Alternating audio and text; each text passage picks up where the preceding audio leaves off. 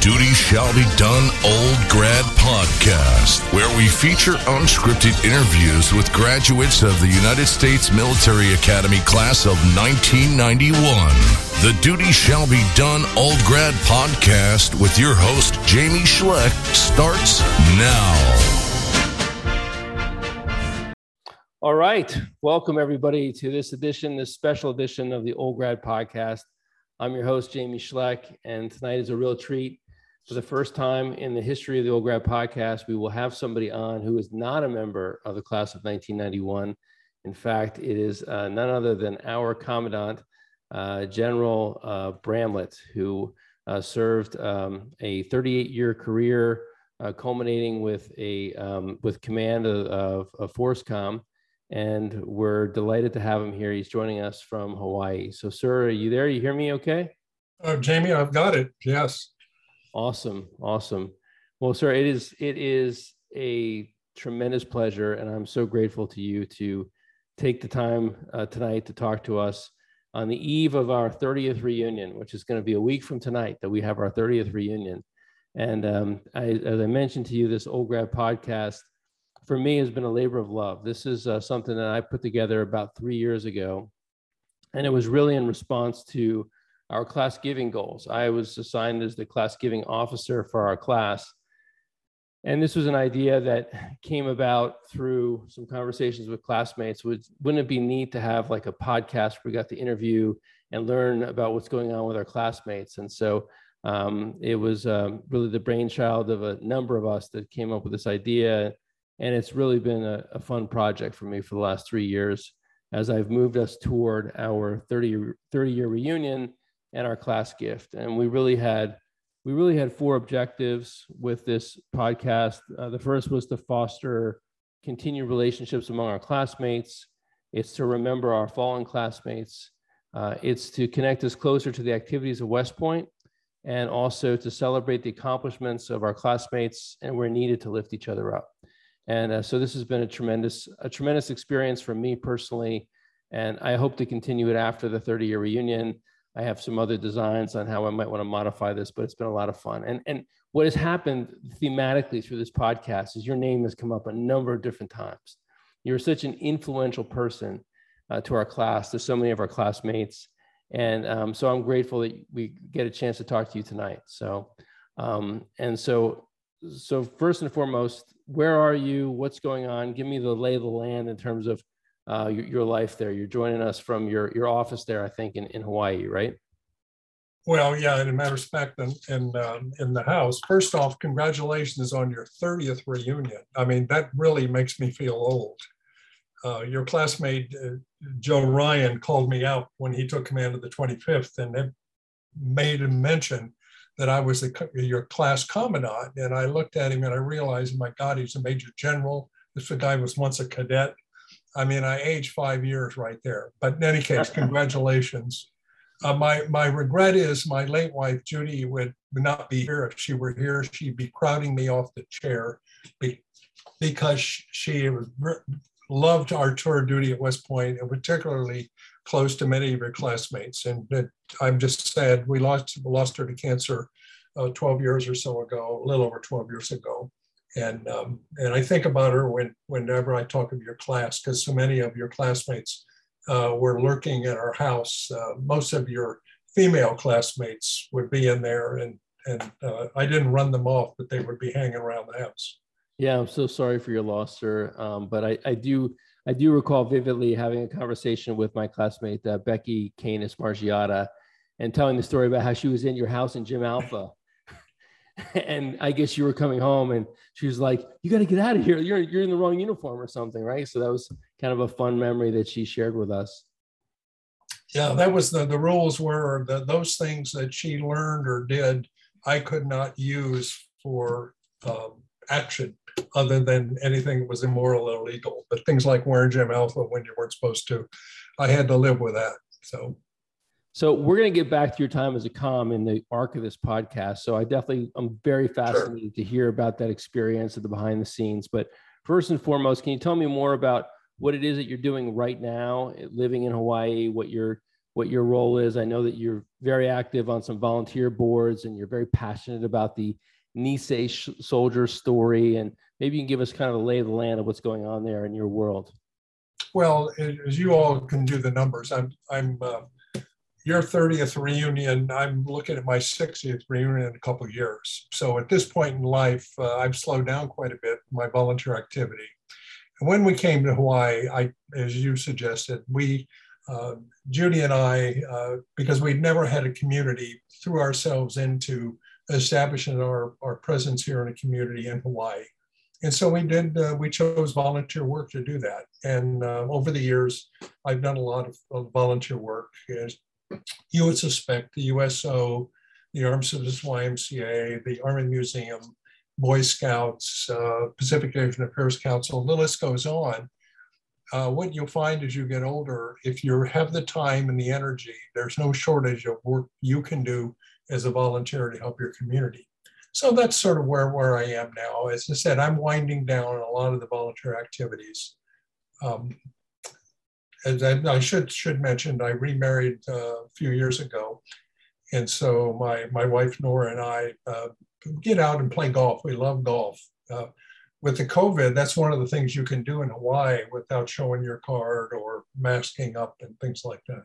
Yeah, Hawaii is pretty hardcore about the whole COVID thing, right? I mean, I was just telling you the story before. My son is in Hawaii and he got turned around in the airport because he had the wrong PCR test. He had a PCR test from Quest Diagnostics, which is a very well known laboratory. And they're like, sorry, we don't recognize this. Go back to Los Angeles. Crazy. Well, remember, we're, we're an island, and the, the neighbor islands are small islands. We only have so many hospital beds. And when the ICU beds fill up, uh, we're out of luck. We can't send them to a next state or any, any large towns. Kauai, one of our islands, I think has eight ICU beds. So once they're filled, they send them to Hawaii and uh, Hawaii, well, Oahu. Oahu, we have told a couple of the islands, we have we don't have room. So you're going to have to figure out something to do with them.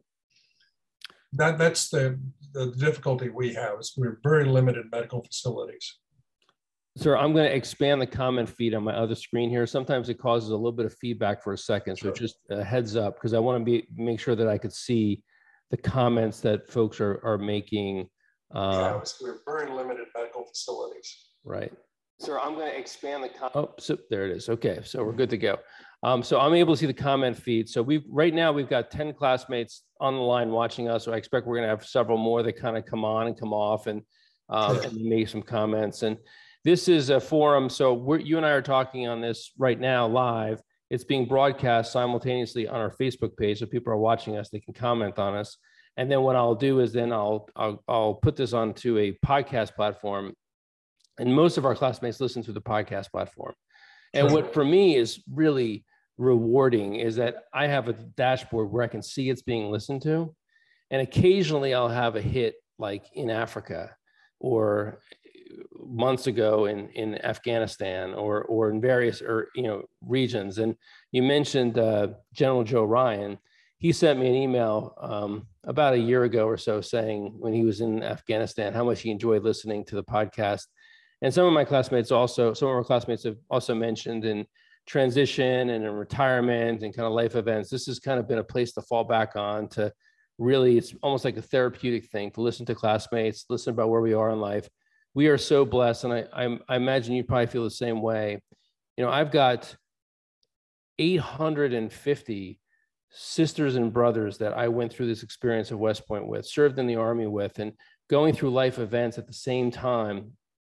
You know, kids going off to school, people getting married, um, just there's this sounding board, this this instant support group that we have um, through life. And um, I wonder if you feel the same with your class, the class of 64.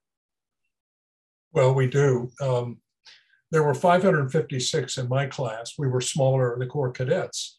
But a classmate of mine, similar to you, Johnny Ward, decided, uh, like you did, we ought to tell our stories. And so he started, um, this is pre podcast and the technology we have today, he started a huge book uh, where we all submitted sort of our life stories, not not from uh, soup to nuts, but just what we were doing, where we are. He would update that every five years. And uh, sadly, we lost him. But we have those books uh, as of 2020, 2010. We treasure it. So I encourage you uh, to keep doing because as you get older, you'll go back to that book or you go back to your podcasts and refresh your memories, particularly before reunions. You know, I think that that is one of the p- potential directions of this body of work is to convert it into a book uh, at maybe our 40th reunion. And so if I continue to do this podcast in the same format and talk to classmates, I may look to convert this into some kind of a book, which I would really love. Um, and so that would be something I would consider.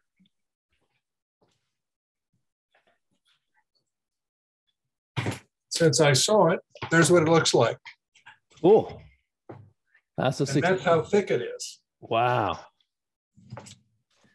So um, again, the fact that I could go right to it tells you a lot about its value to my, me as well as to my class. So, sir, you so um, your 50 year affiliate class was a class of 2014, I think, right? Is that right? 2014. Yeah. Uh, yes. 2014. So, what was that experience like? Did you get involved working with the the class of 2014 to that 50 year affiliate program? No, I did that at all, but my classmates did. They loved it. I remember I'm in Hawaii, West Point's in New York. It's it's not a bus ride there. So a lot of my classmates right. in the mainland, as we say, uh, they got up there. They they absolutely loved it. They shared it with the class, uh, doing the march back from uh, uh the plebe, doing the plebe hike, and all of that sort of thing, being a graduation, etc. So, but I, I personally wasn't involved. Yeah, I, I think it's a fascinating program for me on the outside, right? So uh, I I say that because I've talked to several of my classmates who have been in in various different le- levels of leadership in the academy, like working in the in in um, like for the superintendent, working running the um, various different programs in the in the leadership there, and it's it's it's I wouldn't say it's frowned upon, but it's really it's frustrating for the current academy leadership trying to deal with this um, relationship with the 50 year affiliate program. It's kind of some fascinating stories that that happen, you know, with some of the old school mentality um, and being kind of um, uh, you know put upon the current Corps of Cadets. And so um, the uh, I, I, find that I find that fascinating. It's kind of inside. No, I, I, had I hadn't heard that, but yeah, the inside the inside inside baseball thing which by the yeah. way this is one of the things that that people eat up. They eat up the insides the inside stories like what's happening like behind the scenes. And so behind the scenes the administration i think despises the 50 year affiliate program because of how much work it is and how much you have to kind of like do damage control after the old grads come in and do all this stuff. But you, you know what i think about? I think about our 50 year affiliate program. It would have been the class of 1941 the class of 1941 you know like hmm. Nininger was in that class and and you know these are people that that that were in world war ii you know that that that um, served served with your father you mentioned uh, in the in the pre-call your father was a um, enlisted uh, navy um, uh, sailor and yeah, parachute rigger parachute rigger served in world war ii i think right. Mm-hmm. Yes. Very influential in your life. I mean, I can't imagine what that would have been like for us, class of 91, to interface with those guys. And I found actually there's a book. I got this book right here. This book is called Black 41, and it is about the class of 1941. And the reason why they're called Black 41 is because they had so many black marks against them. They there was there's so many discipline problems, and they were such a interesting crew um, but anyway, that's uh, a little bit about the 50 year affiliate program. I could talk all night about this stuff. We didn't even talk about this on the pre call, but it's so fascinating. Um, sir, you mentioned Boy Scouts. Were you a Boy Scout? Yes, I was. And was that influential in your life? Is that something that you think about in terms of maybe giving you an interest in serving in the military as well? It didn't have that effect, but but I I remembered um, my time in the Boy Scouts, and I, I left the Scouts as a Star Scout. Mm-hmm. And when I, have given several speeches to, to audiences about scouting, and, and I realized when, when I thought about scouting, I always regretted not having the tenacity to stay with it to make Eagle Scout. And I realized that um, that was a lesson for me. that I remembered as a Star Scout looking at the requirements to go through Life Scout and Eagle Scout. And I just didn't, frankly, have the, the drive and tenacity to stay with it to, to make uh, jump through all the hurdles. When I was uh, a cadet, and I think when I went back as a P, the in, in admissions said the best indicator of completing West Point uh, was if a cadet had achieved Eagle Scout. They didn't have enough data on women to, to make that, but they thought, saw the correlation. And I've always thought it was the stick to itness to go through Eagle Scout and to get through West Point because you have to stick through both of them. It is true. I mean, I both of my sons are Eagle Scouts. I am not. I'm a life for life.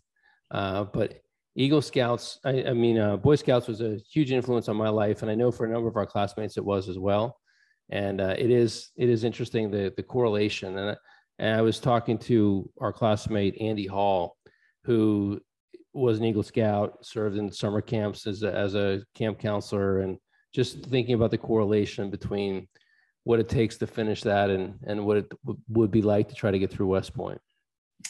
Yeah, it was the nature merit badge. I remember distinctly the merit badge I was not able to do. Mm-hmm. The, what was it a specific requirement? oh yeah, it, I remember it begins when you not fail at something, but when you fall short. Sometimes you remember that's the best lesson. Yes, it's exactly. Remember, you had to track a constellation or something for for a month, a, a planet moving through a constellation. You had to observe an anthill each day for six weeks, and you had another one, but each one of them, you had to stay with it for a period of time. And I just couldn't discipline myself to do it. Sir, uh, shifting gears back to current day, I was able to listen to a speech that you gave or an interview, and you talked about the importance of community. That you and your wife, uh, your your your your um, deceased wife, were both um, military family you she she was an army brat you were a navy brat if that is the term and you you kind of moved from place to place you didn't really have like a, you didn't put your roots down anywhere and so when you when you were retiring you decided you wanted to have community to connect to and and so hawaii was your opportunity um, i'm curious what that was like for you did you feel like that was a way for you to um, not just give back, but also get something in return in terms of relationships with others? Well, it was both of those things, and, and you're correct. We both were vagabonds in our in our life before marriage and after marriage. We were vagabonds, and we both recognized uh, the lack of community. And so, when we were able to to settle in Hawaii, and we came out here, I finished up my my Army career at Forces Command in Georgia, and so I moved back here. I had been stationed here, moved to the North Shore. And we, because of my good fortune in the Army with promotions and, and things of that nature, we, we had the, the opportunity to do volunteer work. And we basically uh, threw ourselves into that in the North Shore community and island of Oahu. Those of you that remember my wife, she obviously led the way. Uh, she got out and got involved in outdoor circle and a host of things. I fell into USO Armed Services Wife, about where you think, but you meet people and then the network of friends and supporters and uh, involvement in the community. And we really uh, luxuriated being a part of our North Shore community. That was the immediate community, the North Shore of Oahu.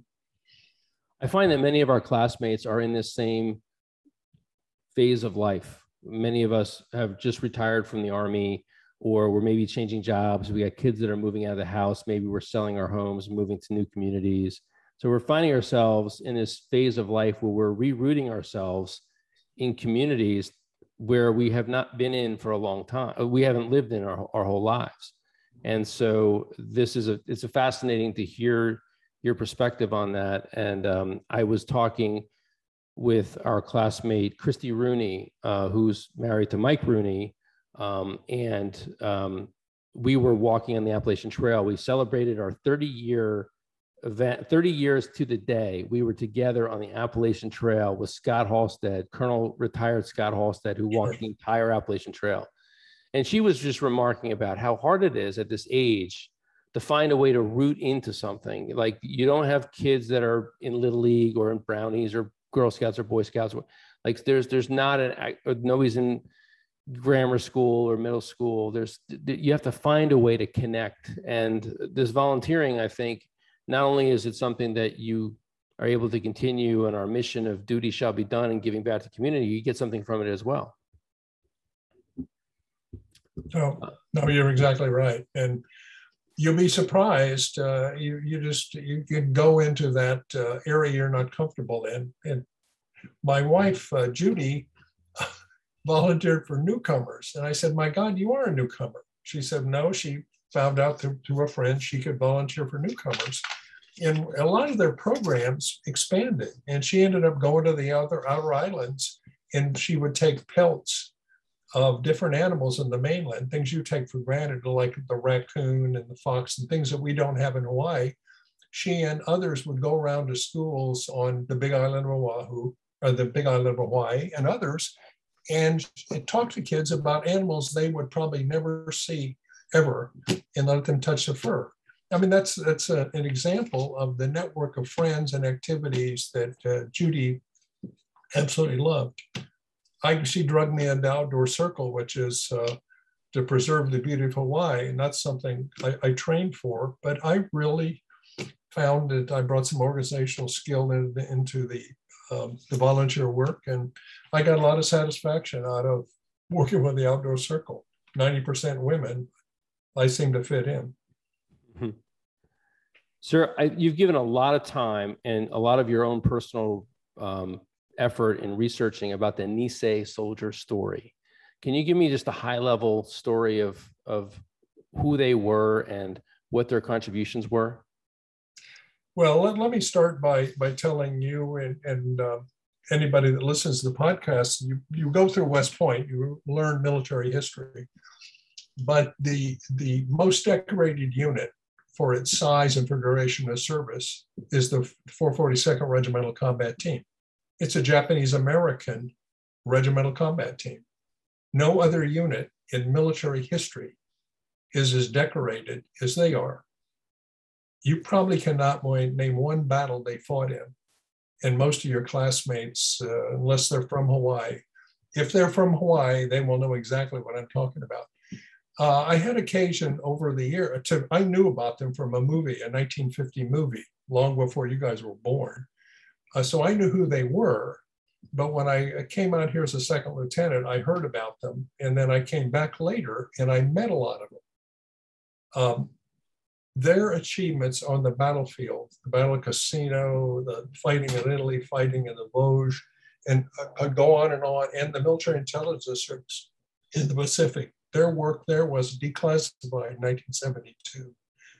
Uh, most people don't even know what they did um, Battle of Philippine Sea, the Marianas Turkish, Turkey shoot, my dad was there uh, aboard a carrier where we essentially destroyed the Japanese, uh, what was left of the Japanese naval aviation, because we knew their battle plan, because Japanese uh, uh soldiers, American, Japanese American soldiers, had translated and could understand what the documents were telling us.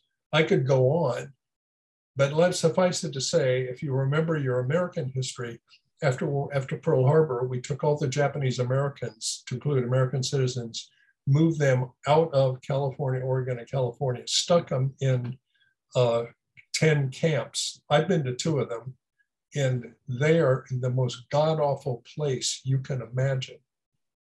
And uh, classified them uh, as alien, enemy aliens.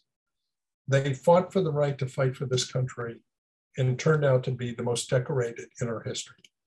It's fascinating. So I, I, I, I found it fascinating, and I found that when I give talks, and I've given talks all around the country, as, as well as in Europe and England, one, one uh, people are amazed that this story is unknown.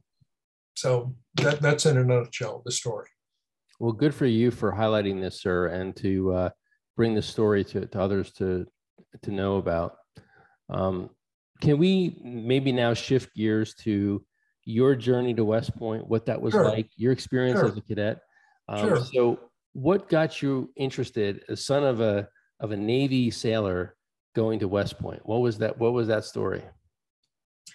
the very short version is is a nine-year-old kid. Uh, my best friend's older brother was in the army. He was a lieutenant of artillery, and he would always, when he came home on leave, he would always take time to take two nine-year-old kids out and showed us showed us how to cast for mullet in Perdido Bay in Pensacola, Florida. Um, one, the Korean War broke out, and he was killed in action and it shattered me.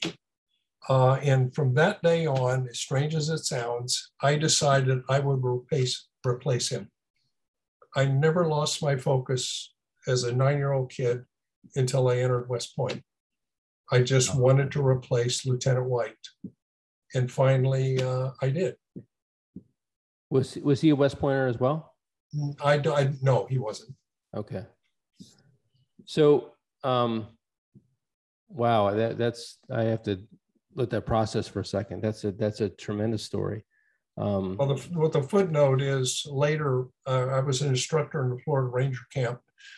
As a ranger instructor, began, it's near Pensacola, it's in Fort Walton Beach. And I put right? on my, go ahead. Eglin Air Force Base, right? That, that's Yeah, that's where it is now. yeah. It's, it is, and that's where I was stationed as an instructor. And I put on my greens and my black beret, and that's what we wore then, and went down to Pensacola and I found his parents. Uh, I only, uh, his father had passed away. I knocked on the door, and you can imagine this, and there's this army captain in greens. And um, the, his mother came to the, and she didn't reckon, she had no idea what I was doing. And I referred, I, I was your son's Gene's best friend in Perdido Bay. Bill White, your son was killed in Korea. I made a vow to replace him, and I wanted to tell you I have done my best. So I wasn't an artilleryman, I was an infantryman, but it sort of closed the circle for me. Wow, that is fascinating. Um, so, sir, uh, when you entered West Point, um, was there a big drop off like like we experienced, like the R-Day, first day? Were your parents there? What was that like? No, no, it was it was as different as you can imagine. Um, uh, in my case, I was a second alternate. I was not scheduled to go to West Point until the last minute because of pneumonia and somebody dropped out. And all of a sudden in June, they said, if you can be there to the sec- 2nd of July, whenever it was. Now, what we did in those days, 1960, you, you went by yourself and you went, you reported uh, by yourself and there were, there were no parents. There was no art, art. We didn't even know what art, what- there was no description of R-Day. We just showed up and uh, usually you stayed, uh, people like me from California. I was living in California when I was appointed. We flew in and stayed at their hotel. The hotel had um, uh, cots. So it was um, where we could stay the night before. And then buses picked us up and took us. Uh, members of my class from the East Coast, their parents dropped, drove them in, dropped them off. There was no parents to place to go. They dropped off and left. And so we all went in with no support group. And uh, then the fun started. And it was, so we went right into central area. There was no general orientation. We went, we came out of central area and people started screaming at us. Lit, lit you right up. Lit you right up. Now, Uh, yeah, words of that you- effect. did you were you able to go home for Christmas your plebe year? No, no, we couldn't go home for a year.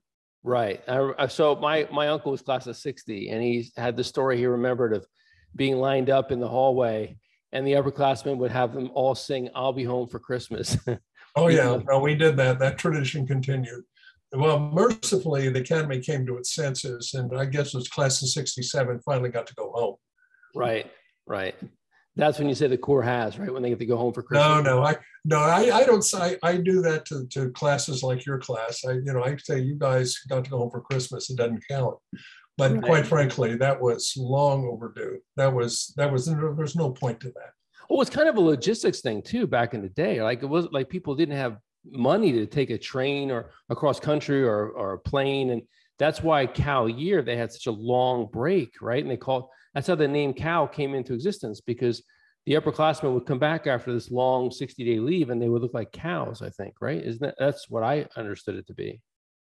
Well, no, I can't. I think it came from the, the, the cows came home, but it was it was kind of long. I mean, there's a lot of mythology about where we got the cows. Uh, my version is that they, they always talked about after two years you went away and you came back and they say, oh, the cows came home. Right. But be that as it may.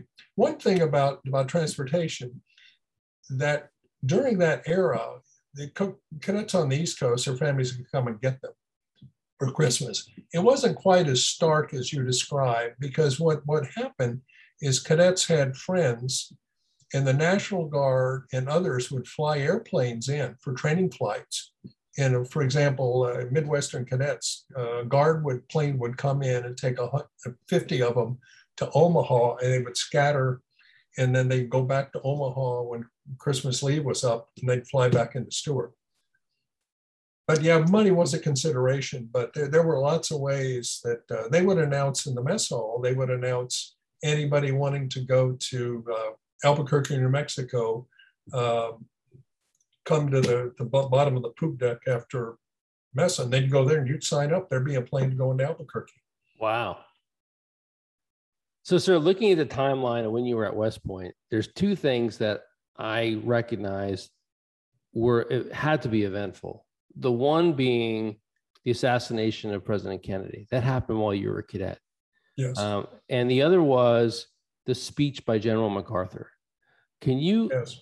can you talk to both of those events in, in, whatever order you want? Like, what was that like as a cadet in during that time frame for those two experiences? It was a shock uh, when Kennedy was assassinated, as, as you have read and seen films. It was stunned. But then the tradition, when a president dies, then you assemble the troops and inform them the commander in chief is dead. And so I think it was a day after the assassination, the Corps cadets, we were assembled out on the parade field uh, as if we were going to do a parade. We marched out there, no weapons, stood at attention, and somebody read uh, the announcement that, that uh, President John F. Kennedy, the commander in chief, is dead. And that struck all of us. And that is a tradition when that happens. And then we marched, I can't remember we slow marched back in, but then we marched. There wasn't a word said other than draw his attention, present arms. And then the announcement was read. And then we marched off quietly and back to the barracks. Uh, MacArthur's speech, um, it was, um, he received the Thayer Award, and it was relatively new. It was 1962, I believe. And the firsties were uh, not allowed to leave after the last class. In those days, after the last class, firsties on weekend would take off. They didn't have to go to lunch. But because it was the Thayer Award and MacArthur was going to accept it and give a speech, the firsties were restricted to not leaving until after uh, MacArthur, after lunch, MacArthur's speech. So I was a yearling and um, we were sitting there and firsties were just griping because they had to stay here to listen to this old man talk. and and remember now, 1962, many of these firsties were going to be fighting for their lives in three or four years in Vietnam. Uh, we knew about Vietnam. We knew Laos, and we knew Southeast Asia was was was something was going on. But MacArthur gave that speech, and as you've you've read, um, or maybe uh, there was no notes, and we know now that he rehearsed it, but he didn't use a note. We could watch him. But as he talked, I remember just watching the firsties with tears streaming down their eyes. These were the same guys at my table, you know, pissing and moaning about not going on weekend. And the gravity of what he was saying, you know, the long musket roar and the last words will be the Corps and the duty honor country, that whole speech two thirds of the way through, I looked down the, the table and the firsties to the man were tears streaming down their eyes. They weren't sniveling, crying. They were just moved by the emotion of the words. They were as dramatic as they when you read them. and you hear the recording. Now, it was, it was an amazing uh, moment in my life to, to listen to that speech and watch the impact on the Corps cadets. You could hear a pin drop. And you've been in that mess hall and how noisy it is. There was zero noise. Nobody moved. Do you recall, was it when he first started talking, was it like that? Like it was a pin drop or like he started talking, uh, people realized that this was going to be like, like an amazing speech that he was giving. And then all of a sudden people just got down to a hush and they listened. Uh, they didn't wait for the amazing speech part. I, I, you know, when he started, there's a normal rustling as everybody gets comfortable. Right. Uh, when, when, you listen to the recording, you can hear that. And uh, I'd say uh, three, five minutes into it, people were calming down. And then the, the magnificence of the words. I mean, they, they, they're almost poetic. They are. They're, well, I mean, clearly, you said he he practiced it, right? So I mean, yeah, he rehearsed it. It was an amazing speech, and I've listened to it a gazillion times. It makes my I get goosebumps when I hear it. It means so much to me. Um, like I, I, I, can only imagine uh, having been in your shoes and having listened to it, you know, live. Um, it just, just incredible. So clearly, I mean, this guy's saying to himself, "This is my, this is my departure. This is my. I'm leaving words. I'm, I'm going to impact this institution with my words and my departing comments. Do you think Schwarzkopf was thinking the same thing when he came and spoke to my class? Uh, when he spoke to the Corps of Cadets in 91? I mean, clearly that was a super rehearsed speech. He, he did a tremendous delivery. To, I remember still to this day, you know, if you want to be a 21st century leader, you have to have character. You have to have this. He talked about Audie Murphy. He talked about his, you know, various classmates. It's probably the same thing. That was his MacArthur moment, right? I, I don't think so. I, I, uh, I coincidentally, I was looking through the, the, the claims I kept from West Point, and I, I have, I have his speech. Now, I think uh, Schwarzkopf was younger. He was dynamic, and he had a, he had years ahead of him. And I think he, he he was happy to be back as alma mater. He loved West Point, as, as you you and your class picked up. And I think it was a different. Uh, he wanted to be memorable because he wanted to be memorable. But I don't think he saw it as the farewell to arms. MacArthur knew, um, I think MacArthur died a year later. Uh, by the way, coincidentally, uh, the battalion I was in, Cadet Battalion, we were selected to march in his funeral. Well, that was a whole different experience because MacArthur wrote his whole funeral, right down to he he he right down to everything every detail was was written by MacArthur, and I was uh, was honored to be uh, in the battalion that went down to stand. He had us. He prescribed the Corps cadets would march first behind the casket, and they would. Uh, I forget where we were behind the casket, but he had us standing outside where he lie he lie in state at the armory in New York City, and he had the corps, the battalion we stood at attention for hours. Um, I think attention, parade rest, attention, parade rest, while we, all these dignitaries would walk by us and go up the steps into the armory to pay their respects. He, he was in a casket, um, open casket. He had his crushed hat and his corncob pipe. He had it um, on a little table next to his casket. He directed his hat would be there, his corncob pipe. So people would go up the steps. and we would watch them all. We, of course, we would whisper, "Who is that? Who is that? Who is that?" Trying to identify all the dignitaries, and then we we marched. We took his uh, remains to the train station, and he directed that what music would be played. Nothing at the funeral march. Funeral march is one eight one oh eight per. He said, "No, I want quick step one twenty per, and I want peppy songs." Uh, hmm. we were we were briefed confidentially on this whole plan when he was failing, and the the, uh, the, the we, they didn't have it during your era, but we had a, a, a major who was Mr. Drill and Ceremonies. He was a badly wounded veteran of World War II, and, and he was allowed to stay there. And he briefed us all and, and told us we would be shot at sunrise if we leaked.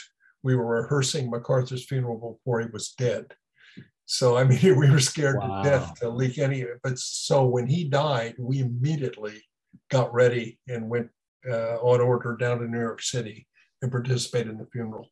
Right. So that was point, another great event. To, to your earlier point, clearly he knew that. I mean, if if you were a yearling when the duty honor country speech, and you were still a cadet when he died, he was really very close to the end when he gave that speech. Uh, oh yeah, I was like Cal. I, he died in '63. You know, I, am a little shaky on date, but mm. I think I seem to recall he died the next year. No, he was clearly frail and old. When you wow. see, see pictures of him, uh, then he he's uh, almost re- unrecognizable from the robust figure of World War II in Korea.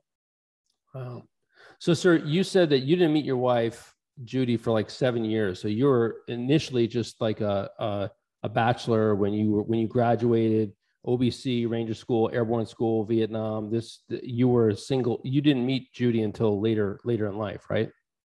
Okay, well you you almost got it right. My class, they decided we would not go to OBC.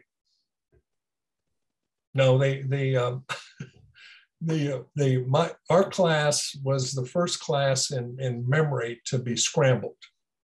So we, ah. we had we, Hold on. We were scrambled. I want to put a pin in this in this conversation. We're okay. Well, no, no, we we were shocked at the end of our yearling year to be told we were going to be scrambled, and we'll talk. We can talk about that later. So that was the first of, affront to our class, and then after we did branching and first assignment, they called us all in as a first class and said, "Okay, uh, boys, because we were all men at the time." uh, we decided for various reasons, you're not going to go to your basic courses, none of you. In those days, we can only go five branches infantry, artillery, armor, signal, and engineers.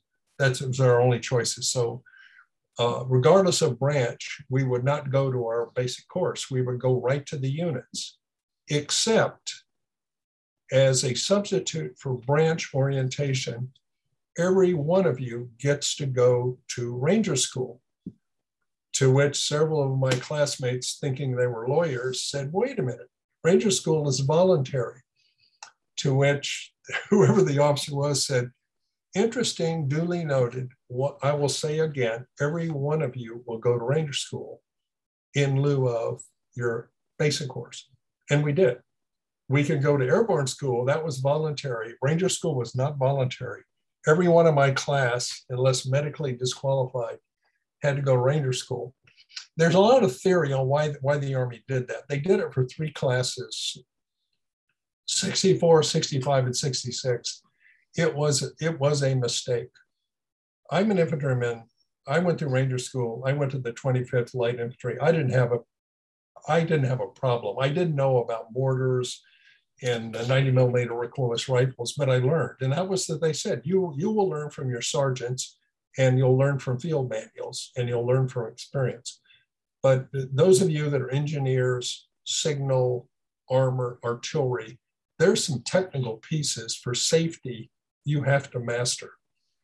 And I think a lot of my classmates, uh, it cost them initially uh, because they couldn't be a safety officer on artillery range uh, armor officers. Imagine going to getting a tank platoon and not going through the basic course, or getting an engineer platoon and not going through the basic course. The nomenclature, all that equipment, you've the first time you see it is when you report to your unit. Yeah, pretty humbling. Pretty humbling to be in that situation. It was also humiliating at times. Mm. So, sir, you uh, your first assignment you were in the 25th ID, right? Right. And that was a that was a a unit that you would later be deputy commanding general for. Well, well actually, no, you were the you were the aide de camp to the um to the deputy commanding general, right? Uh, I I did after the platoon leader time and and uh, in in the battalion in a battalion. Mm. So um, that must have been very difficult. You know, heading off to Vietnam, basically uh, you were there for how long? How how long was your assignment there? Uh, I think it was a little over 11 months. It was a year assignment. And I got a drop because I left uh, I left on Christmas Eve. So I got sympathy points and uh, they started rotating and they, they dropped about three weeks off my, my return date. And then from there, I think you ended up in the 101st, right? Yes, I did. Second tour. Interesting to me. Like I look at your career, you end up going back and forth between a lot of the same major units, right? 101st, 25th, 82nd, like, and then later in your career, you end up becoming the division commander for the 6th ID, having never served in that unit before, right? That's correct. Is, is that common? Do they try to do that? I, I noticed that like our, our classmate, General D.A. Sims, is uh, in the first infantry division, having never served in that division before in any of his previous assignments. Is that is that a common thing or? Um, it um, I don't know if that's common or uncommon. I think there's a combination of circumstances. It's availability. It's the chief of staff of the army. He makes a decision where he thinks a fit will work. Um, there's um, there's often a lot of, of senior generals discuss the, the qualities of people. Um, there's so many variables that I know the, the unit, the divisions as a rule, like it when homegrown talent comes back. But on the other hand, because of the Army, the way it's structured, they accept whoever it is. And I went to Alaska, and I'd never been to Alaska in my life, but it was light infantry. It was uh, cold weather training. And uh, I, again, my, my uh, Judy and I just embraced the command. And uh, I think we, by and large, when we left, I think we probably got passing marks for being uh, true Alaska soldiers.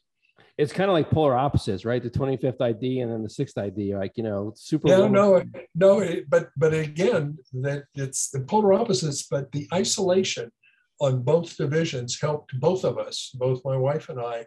We recognized that Alaska was isolated just like Hawaii was. Not everybody thinks Hawaii is paradise in the service not everyone thought Alaska was paradise, unless you were a hunter fisherman and you liked really cold weather. Right. Fairbanks cruises around 35, 30 below for many, many, many days uh, in the winter. And so that, that notion of isolation, both of us had faced it before uh, in, in each division. And so it helped us uh, to relate to a lot of the families and soldiers. I think General Schwarzkopf was also division commander for the 6th ID. Is that right? I think he might have been. He was not a division, no, he wasn't the division commander up there. He was a division commander of the 24th, uh, located oh. at Fort Stewart, Georgia. I, I think I just rem- remember reading his memoir. That was his favorite assignment. Was the sixth? No, he was assigned up there. No, you you got that right. But he wasn't the division commander. Well, sir, not to mess up with the timeline too much, but to jump back again for one second. Um, so then the Army sent you to graduate school. You got to get a degree, advanced degree in literature to come yes. back and teach in the English department. Right. So what was that like coming back to West Point as a P at that time? Oh, it was um, it was a great assignment. I, I thoroughly enjoyed it after um, my first uh, seven years, six years uh, with two tours in Vietnam and, instructor in the Rangers. And um, after graduate school. I got married in graduate school. After one year in graduate school, I got married. So it was really a great first assignment for a young marriage um, because there's a lot of, of um, consistency and comfort in West Point. I mean, you may have looked around as a cadet. I think your, your classmates that served up there uh, would would say. I mean, regular, relatively regular hours. Uh, you come home every day, and um, it was a great, wonderful three years for for my marriage as well as uh, teaching literature and being around cadets. So then, um, fast forwarding a little bit later, you were a battalion commander and a brigade commander in the 101st. Yes. So what it was, it was the third battalion, the Rakkasans, that you were uh, brigade uh, brigade combat team? Was that was that was that your unit? Well, it was the battalion commander was the first of 503rd. 503rd mm-hmm. was in the 101st at that time. Now it's when over in Korea. Yeah. Yeah. Well, then they they're uh, currently in Italy. Okay. Yeah, but then the uh, other, um, when I went back, I commanded Third Brigade. It was now um, all the battalions were Rakkasan battalions, and so it was the Third Brigade of the. They hadn't been dubbed the Rakkasan Brigade yet. Uh, after I left, then they became the Rakkasan Brigade. They were just Third Brigade. Actually, they were called the War Eagle Brigade when I was there. Did you um, train up at West Point, like the do the summer training? Is um, do one of your units do that when you were a brigade commander? No. Okay. No, I, we didn't pull that assignment. But but you're right. They go up. They trained us when I was a, a yearling. You know, there was another thing we didn't. Um, there, was this the time when there was um, there was a awful plane crash that happened? Um, was that was that a time that was uh, that was that was with Hunter first? Was that around the time that you were there as well? Yeah, I was there. The, easily the darkest day of my army career. Wow. It was there was there was um, it was as horrible as you can imagine. And one day we lost the 101st lost more soldiers than it lost in D-Day. 248 killed when the plane went down. And I think there were eight crew as well. And it went down on its last leg from Gander, Newfoundland to Fort Campbell, Kentucky uh, it was near Christmas. It was the 15th of December. And the families had already assembled at the, um, essentially, it was a gymnasium to welcome them home. And families were there when the brigade commander had to go in and tell them the plane had crashed, no survivors. And I'll stop there. And I, I just not, I prefer not to discuss it any further. Well, it's, I, as bad, I, it's as bad as I've just described. Oh my goodness. I'm sorry. I didn't mean to. No, no, um, no, yeah. no. I, I no, I want to remember them. In fact, I I visited uh, Fort Campbell this summer and went to the monument that they just dedicated. Uh, the Canadians donated 240, 256 red maple, Canadian red maples that are planted behind a wonderful memorial and it was good for me to go back. And I met one of the widows that she was there, and and we reminisced about that day. And so it's kind of it's very fresh in my memory from this summer. And I don't mean to be be melodramatic. It's just uh, it's it's good that they be remembered. I'm glad you brought it up because that those that we lost, uh, the battalion commander was a West Point graduate, class of '65. Was a personal friend. Uh, what was your role in the unit at that time? I was a brigade commander. I was not the, the brigade commander that had most of the soldiers in it, but we all had friends wow. on that airplane because they had decided to send all the married guys back first because it was so close to Christmas. Wow, I'm so sorry. Uh, I, am sure leading through that was probably one of the biggest challenges um, in terms of what a leader could be faced with having to lead through. So um, I'm I'm uh, uh, well, we we you know people live through our stories, right? And so we're able to talk. That's one of the reasons for this podcast is to be able to remember our fallen classmates. You know, we have 26 fallen classmates, and many many times we, we remember them on this podcast. And so talking about them is a part of is a part of letting them their their, their memories live. So. Um, yeah, no, and and I'm glad that, that um, uh, that, that I am glad that you brought it up. It's just to go through the details. It's, Understood. Yeah. It's, it's overly, it's, it's, uh, it's, there's other things we can talk about. Enough but said. I, Enough but said. Good, but it's, you're right. It's, it's important to remember them. And, yeah. Um, so then, sir, a few years later, then you end up becoming the commandant of cadets when we are right. at this point. So that that's where you intersect with the class of '91. Right. So I recall so vividly the influence you had on on us as firsties. I think you were just coming in as we were rising into our first year, if I recall. And um, you, I, I remember you made this point about our our class motto. You said you're jealous of the motto "Duty shall be done." That that really means something, and it does mean something. I will tell you to my classmates who are listening to this podcast tonight, and those who will listen to it on the replay. It means something. Like it is a is a measurement of our lives of how it is that we're able to give back you know? And so um, thank you for impressing upon us that i think duty to live by our motto. So thank you for that. No i, I think your motto is the single best motto of any class that i know of at west point. As i remember saying that how i envied your motto. And i don't know another one that is as captures the spirit of West Point quite as completely as that motto does, without paraphrasing duty honor country. And, of course, has to rhyme with one, obviously. And um, I, am glad you remembered that because I, I made a note here to mention to your class and anybody listen to the podcast how much I really admire your motto.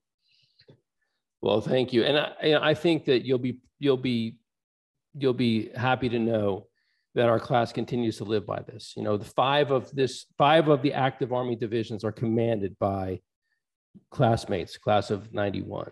You know, wow. we have, yeah, we we have impressive.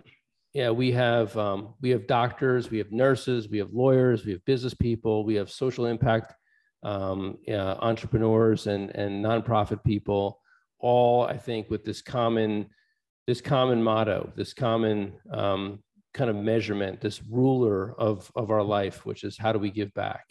And so um, so anyway, and I think you're a big part of how it is that we we we remember uh, that how important that motto is to us. Sure. So, sir, missing from your Wikipedia bio, and is the accolades you should get for bringing optional dinner to to the Corps of Cadets.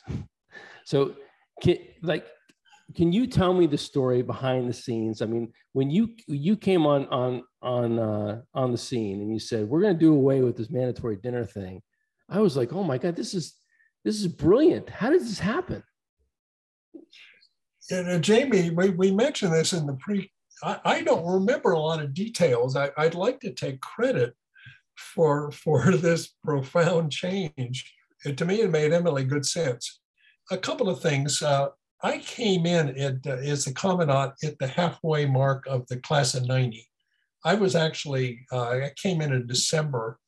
Uh, so I was there the last semester of the class of 90, and then the first full year I had with your class. A lot of things uh, were, were changes were being made. And I have to think this a whole idea of, of optional dinner was in the mill and it's something that I probably inherited. And uh, it made eminently good sense to me. And I saw that it, it, worked so well. And there are a lot of reasons I thought it worked well. But I, I'm going to have to, to take a buy uh, to taking a bow, if you will, on being being the the the guy that came up with this. I, I certainly implemented it.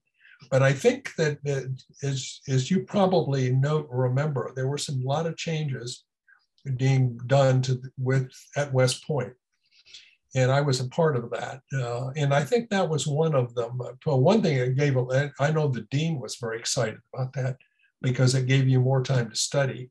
My study cycle as a cadet, I would have loved to finesse because I used to come back from intramural and really get started studying. And then we had to go to the haze of dinner formation. So there were a lot, there were a lot of pluses to it. It was was easy for me to be be supportive of it, execute it. so there's always like a like a, a tension that exists, I think, between the dean and the commandant in terms of the focus of the cadets, the time, how like like what was that like behind the scenes? I, I I've heard recently that like you know there's there's seems to be more of a focus on academics than there is on military and there's there's always this tension the tactical department thinks that the cadets have it too easy and like uh, there's this kind of give and take and is the superintendent sort of like the um uh, the arbiter of of how it is that we allocate cadet time? Yeah that's that's a good um, that's a good description.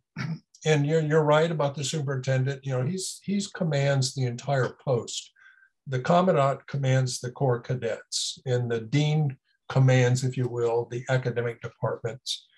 And so there is there's a natural tension between the you know the expectation of the P's for study and academic excellence and, and all of that and then the, the commandant is is the, the trainer. I'm get you ready for for your role as commissioned officer and discipline and all the things that you associate with the Corps cadets.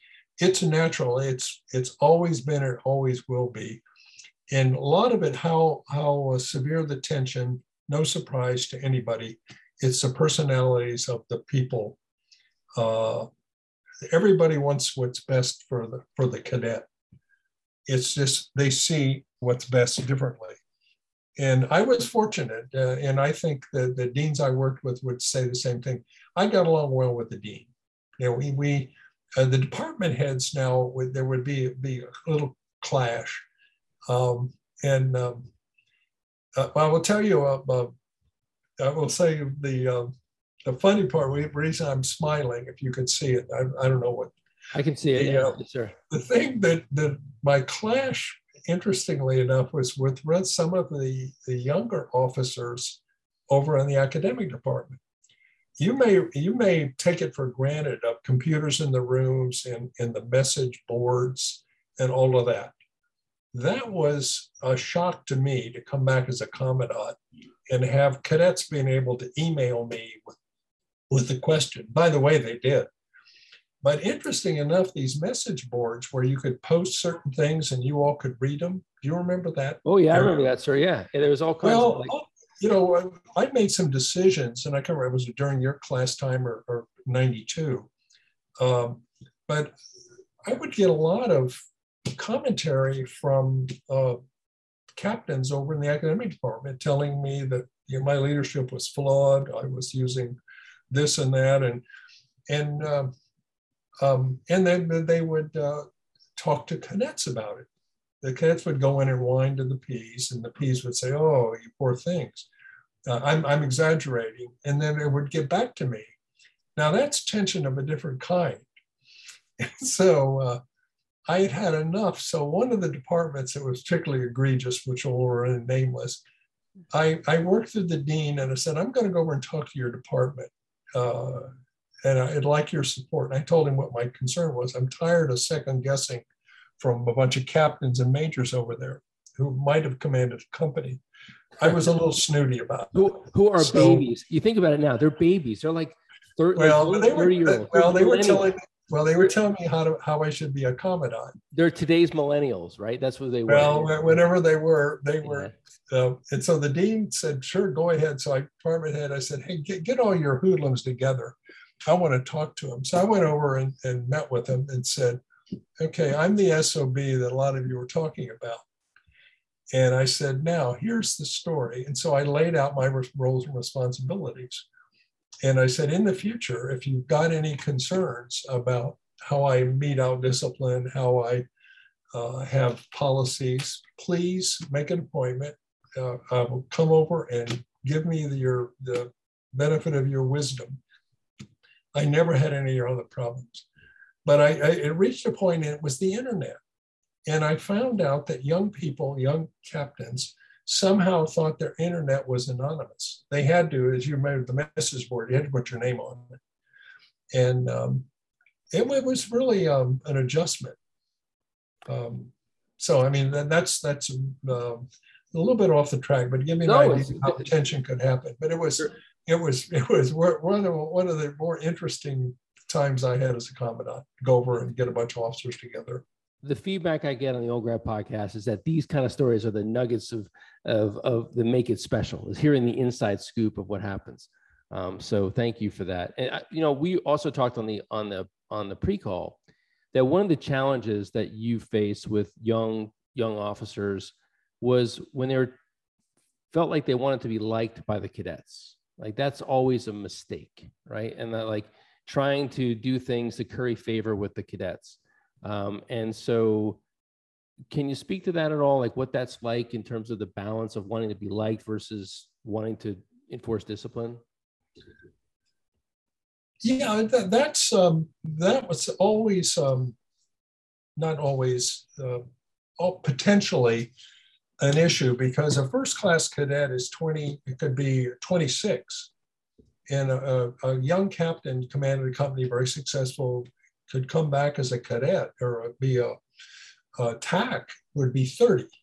Not, not a lot of difference between a 26 year old and a 30 year old, particularly the 26 year old had been to poop school, had been in the Army two or three years. And so there were, they were almost peers and near peers, except for captain and cadet. And there was a natural tendency, um, and you had to guard against it. And presumably, you would you would guard against that from your lieutenants. Think back when you were a lieutenant, any of your classmates you tended to want to be your platoon. You wanted your platoon to like you. They wanted you wanted to hear good things about. Oh, we got a good lieutenant, etc. And you you sort of outgrow that. You realize that no, what you what you need to do is gain respect and affection will follow. But if you try to do it in reverse, gain affection, then respect is going to be very very difficult. Uh, there were there, there were a couple of, of uh, TACs, and I'm sure every commandant has that, where you had to talk to them about you know, you're not to be their friend. You're to be their tactical officer. You're to be approachable. You're to be a mentor. You're to be a guide. But uh, don't don't sell out for affection.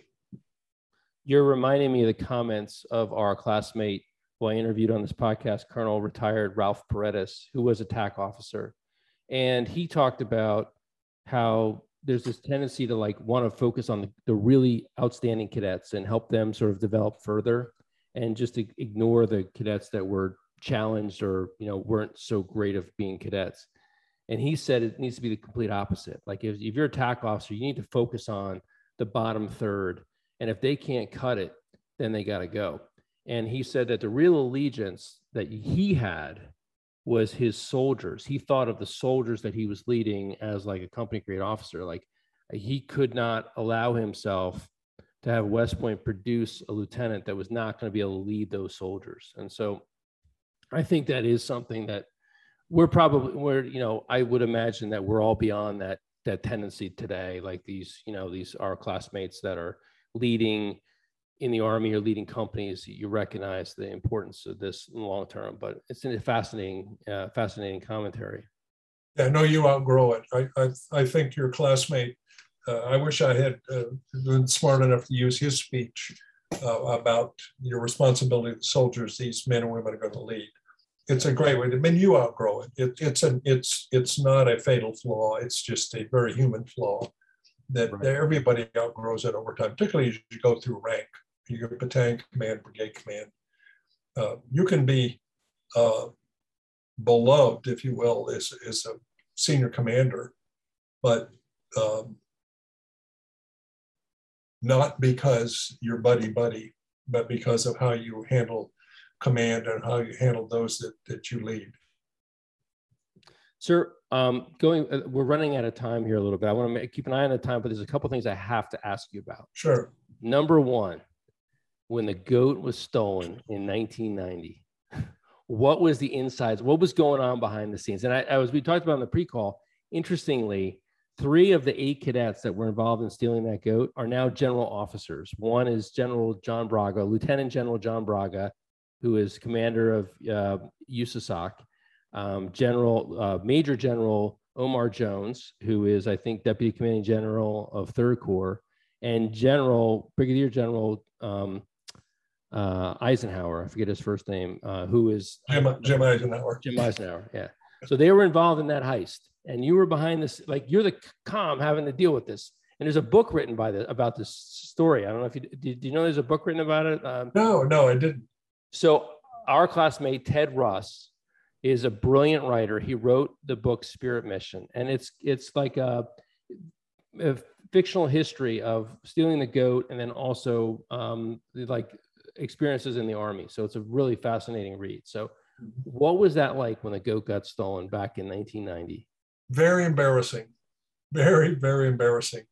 The, the Navy Commandant, and, and traditionally, the, the both service academies put each other off limits. So it's off limits. And we pledge to do our utmost to keep any shenanigans. And so when, when uh, the goat was stolen, it was embarrassing for me um, the alumni loved it, but they weren't the commandant. The alumni just was ecstatic, and I was embarrassed. I had to apologize to the Navy commandant, which is painful. Uh, as, as I recall, not, none of the, the offender, I didn't know who they were. Now, I seen John Braga when he was here. He was stationed here. He and I never never talked about it. Jim Eisenhower. I, I got to know he was here. We he never mentioned that he was uh, one of them. And um, who was the other one? Who's Omar Omar Jones. Omar Jones. Yeah, he was the first captain the next year. Right. And he never mentioned it. So so they kept it a closely guarded secret. I never really pushed it because I think probably deep down I thought, oh, way to go. But um, boy, I, I sure was embarrassed. There was no inside story other than my my embarrassment and my groveling to the Navy commandant. So the insides. Oh, so uh, Omar Jones is DCG of IMCOM. Uh, just to clarify, I got that in the comment feed from one of my classes. Oh, great, great. Yeah, when he was a PAO, I, I lost him when mm-hmm. when he went from there. Um, so, so then um, you you mentioned there's a good reason for this, right? Because then the next year, what happened? Well, then then the the Navy returned the favor. Now that was a little different. Um, they were Navy officers led the the raid. And uh, apparently they were uh, Navy SEALs that were on the faculty at Naval Academy, and they roughed up the, the, the handler of the mule. And fortunately, he didn't press charges. He could have pressed charges. I mean, he got roughed up, but he just chalked it up to uh, uh over exuberance. But the Navy broke the code. It's one thing for middies to come up and do it. It's another thing for commissioned officers to lead the raid.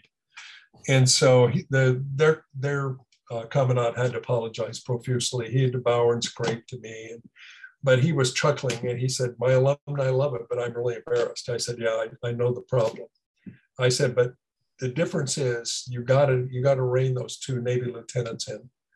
Uh, and and I, am trust I, I told him, I trust you will take care of it. We can't have officers getting involved in, in cadet midshipmen pranks. Can't do that. What was General Palmer saying when the goat got stolen? Uh, that was uh, when uh, it was uh, General Graves. General Palmer left uh, was General Graves. Okay. I thought it was our well. Um, so, what was your relationship like with General Palmer? It was it was a wonderful relationship. He was um, a, a great commander, great leader, great vision.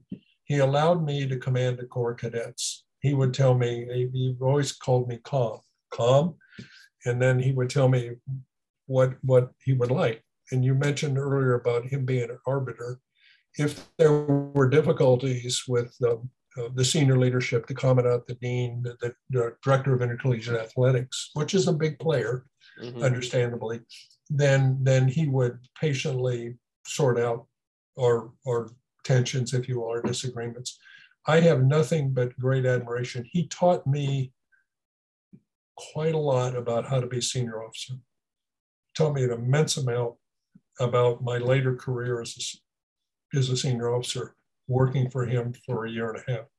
Had you worked with him prior to that in no, the army? No, no, never. I never heard his name. Wow.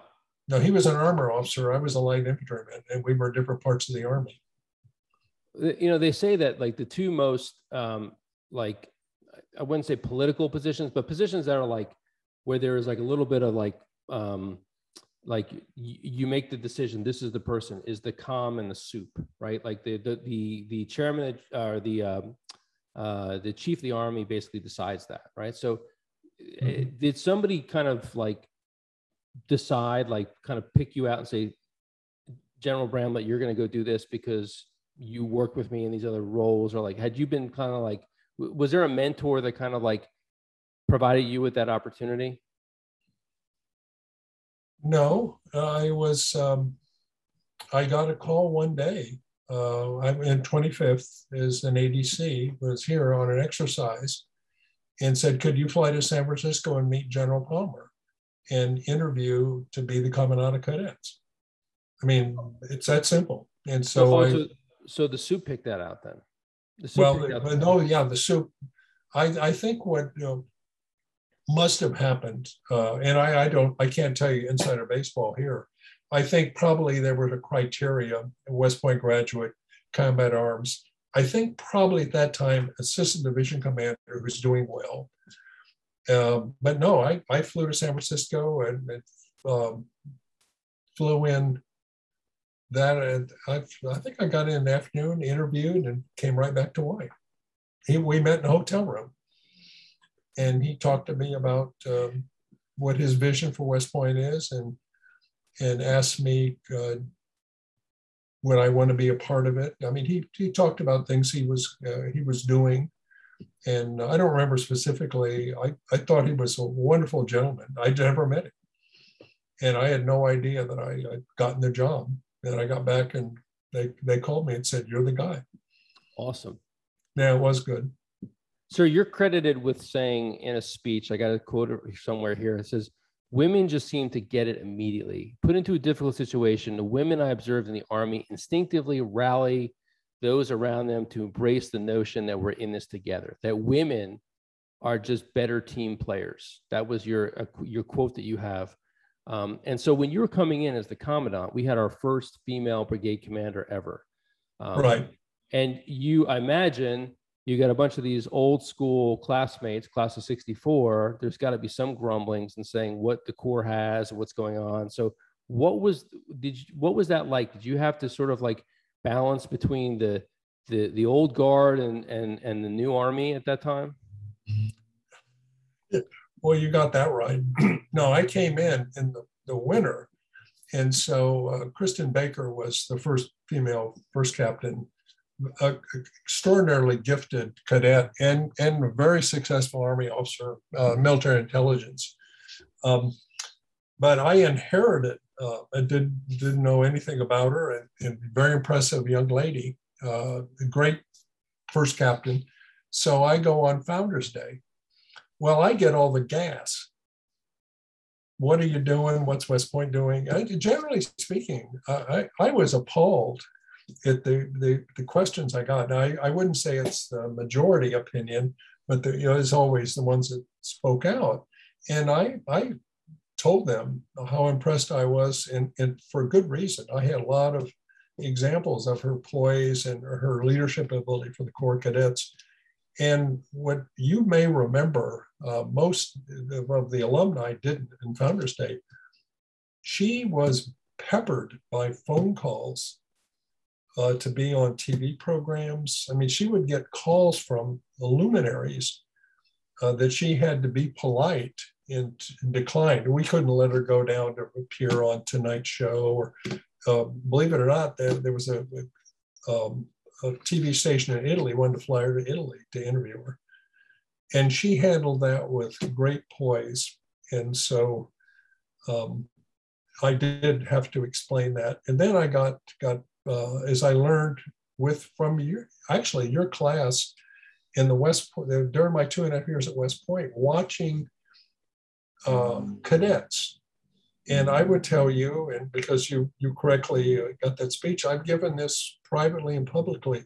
Women seem to understand teamwork faster than men. They understand forming teams faster. And there are a lot of people have said, well, Bramlett, that's because of this, because of this. I said, I'm just giving you my observation watching the Corps cadets and how women build teams and how men build teams. You see, I mean, you probably think the commandant is walks around with blinders on, but our experience, I can speak for all commandants, we have decades of experience watching soldiers at work. And you can watch an athletic team, you can watch a cadet company, you can watch a cadet platoon, and you can, in five minutes, get a lot on that platoon leader, that company commander, his ability, her ability to build a team. You're just going to have to accept it on faith. And uh, I, I, will stand by what you read. Now, uh, sociologists have, have, have analyzed this and said that men and women catch up at about 29 to 30. In other words, I, am not a sociologist, you'd have to do the research. But I've always been interested in my observation during the two and a half years. The female commanders that I've served with in the Army uh, have been uniformly good, uniformly good. it's fascinating to think back to that time period. Like I think that the initial like first four or five years of women at West Point was there's a lot of there's a lot of attention, a lot of making sure we get it right and supervision. You know but by the time 87 88 89 came along which is when we were there i think the the story had kind of like lost the headline. And there was a whole bunch of things that still hadn't advanced. And um, you think about like the, the women of my class were about 10 or 11 percent. We hadn't reached that that magical threshold of 20 percent when you really have like an identity and some of my female classmates who i've interviewed on this they talk about that dynamic that in fact if they found a, a fellow female cadet who was struggling they would they would want to disassociate because they don't want to get they don't want to get brought into that.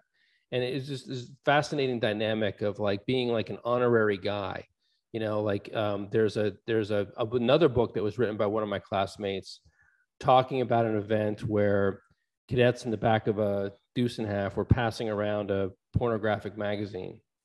And um, she was relieved that they could feel that comfortable around her that they would do that.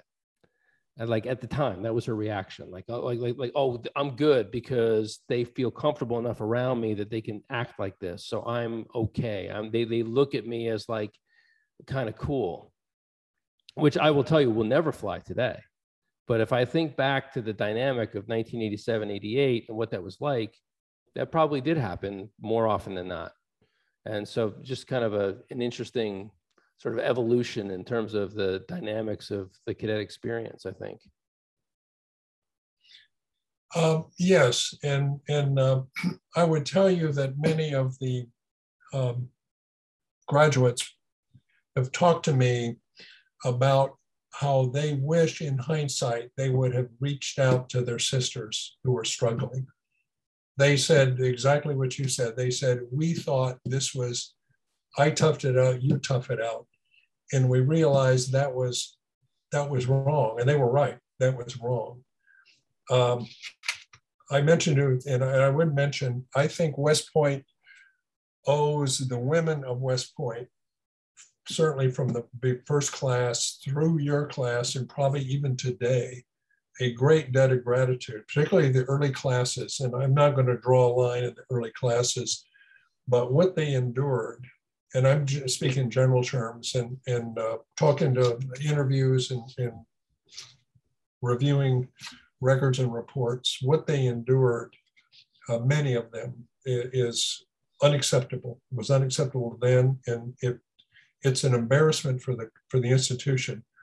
The good news is they persevered and uh, reminded us we could be better as an institution. West Point could be better, and it has gotten better over the years. Certainly during your four years when your class was there, there were improvements made, but as you correctly point out, there, there was work to be done.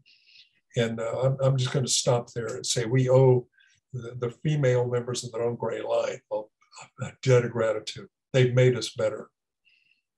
Absolutely. Absolutely.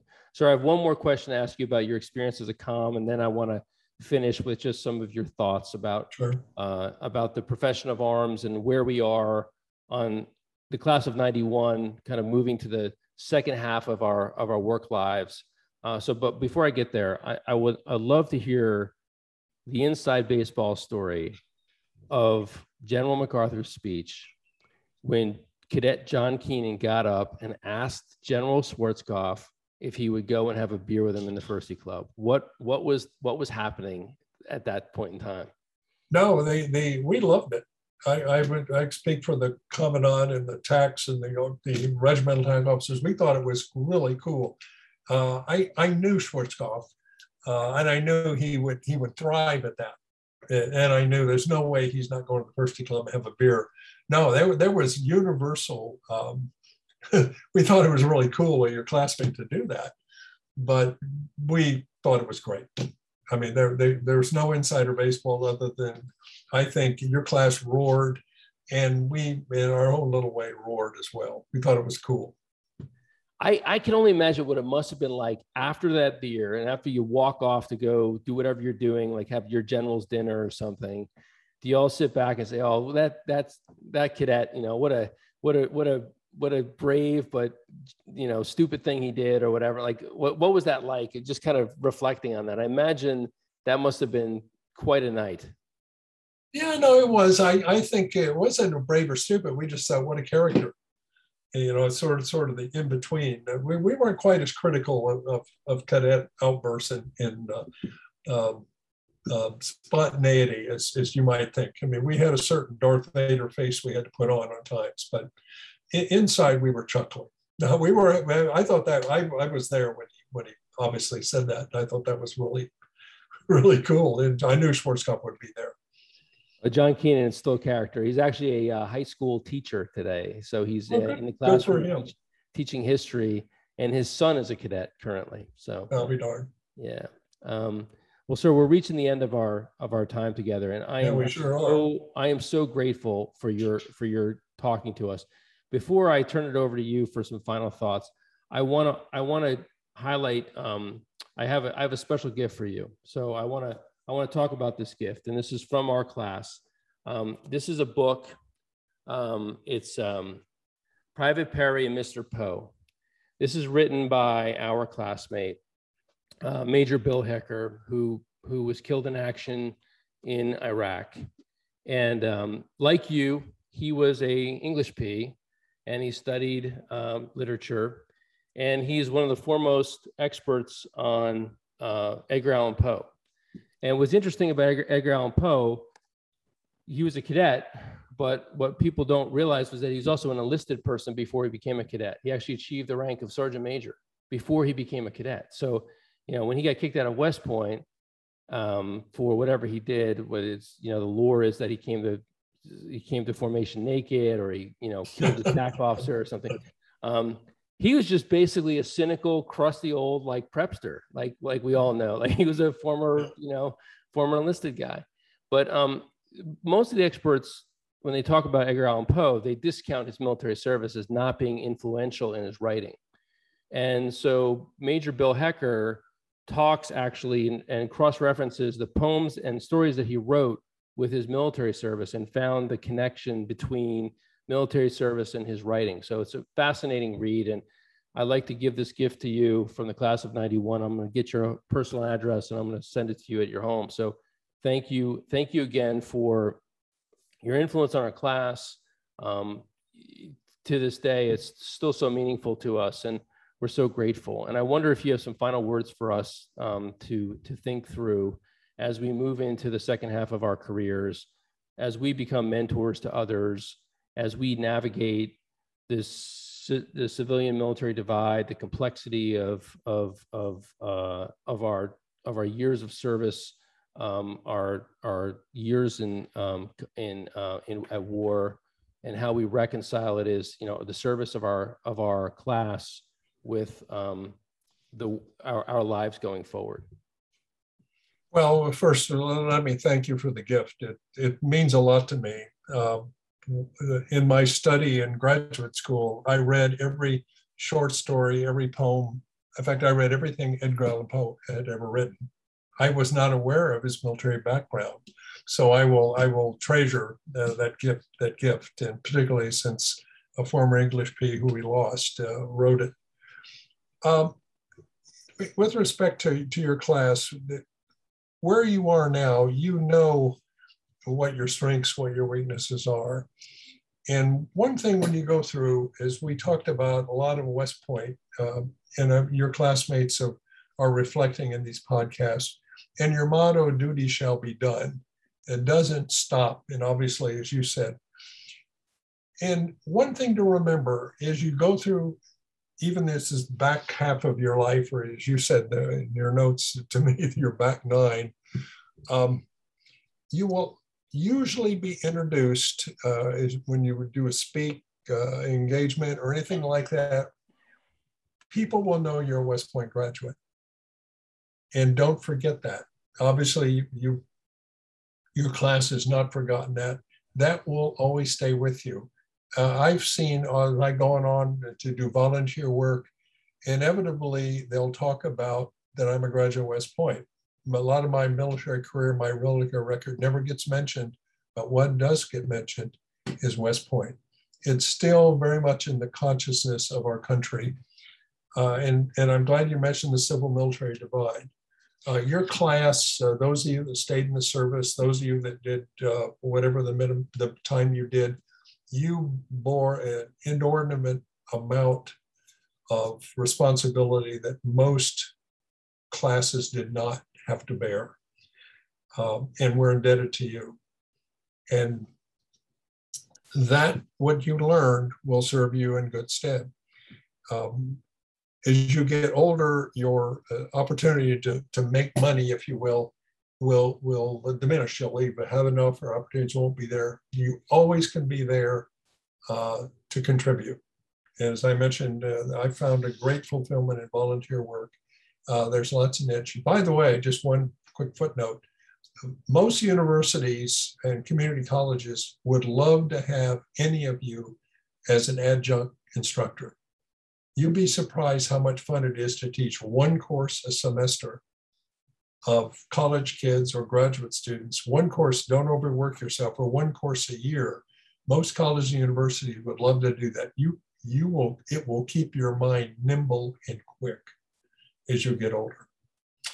So all I can say is uh, I admire your class. I'm sorry Judy's not here to tell me tell tell you the same thing. Your class is very special in my memory for our association and the continued association of many of your classmates over the years. Most recently, obviously, I'll get to see more Joe Ryan because he's out here. But over the years, people have come up to me and said, Hey, I'm class of 91, and we reminisce a little bit. So I'm out here in Hawaii. Uh, I've moved um, from the North Shore, but I'm readily accessible, and the drinks are on the house if you call me. Well, sir, thank you again. I am so grateful, and uh, what a great evening this has been and we will treasure this podcast. I'm going to let the credits roll out. You can stick around, and I'm going to discontinue the uh, the live feed in just a second. Thank you for joining us on this edition of the Duty Shall Be Done Old Grad Podcast. Please check back on this Facebook page for information about featured guests and upcoming episodes of the Duty Shall Be Done Old Grad Podcast.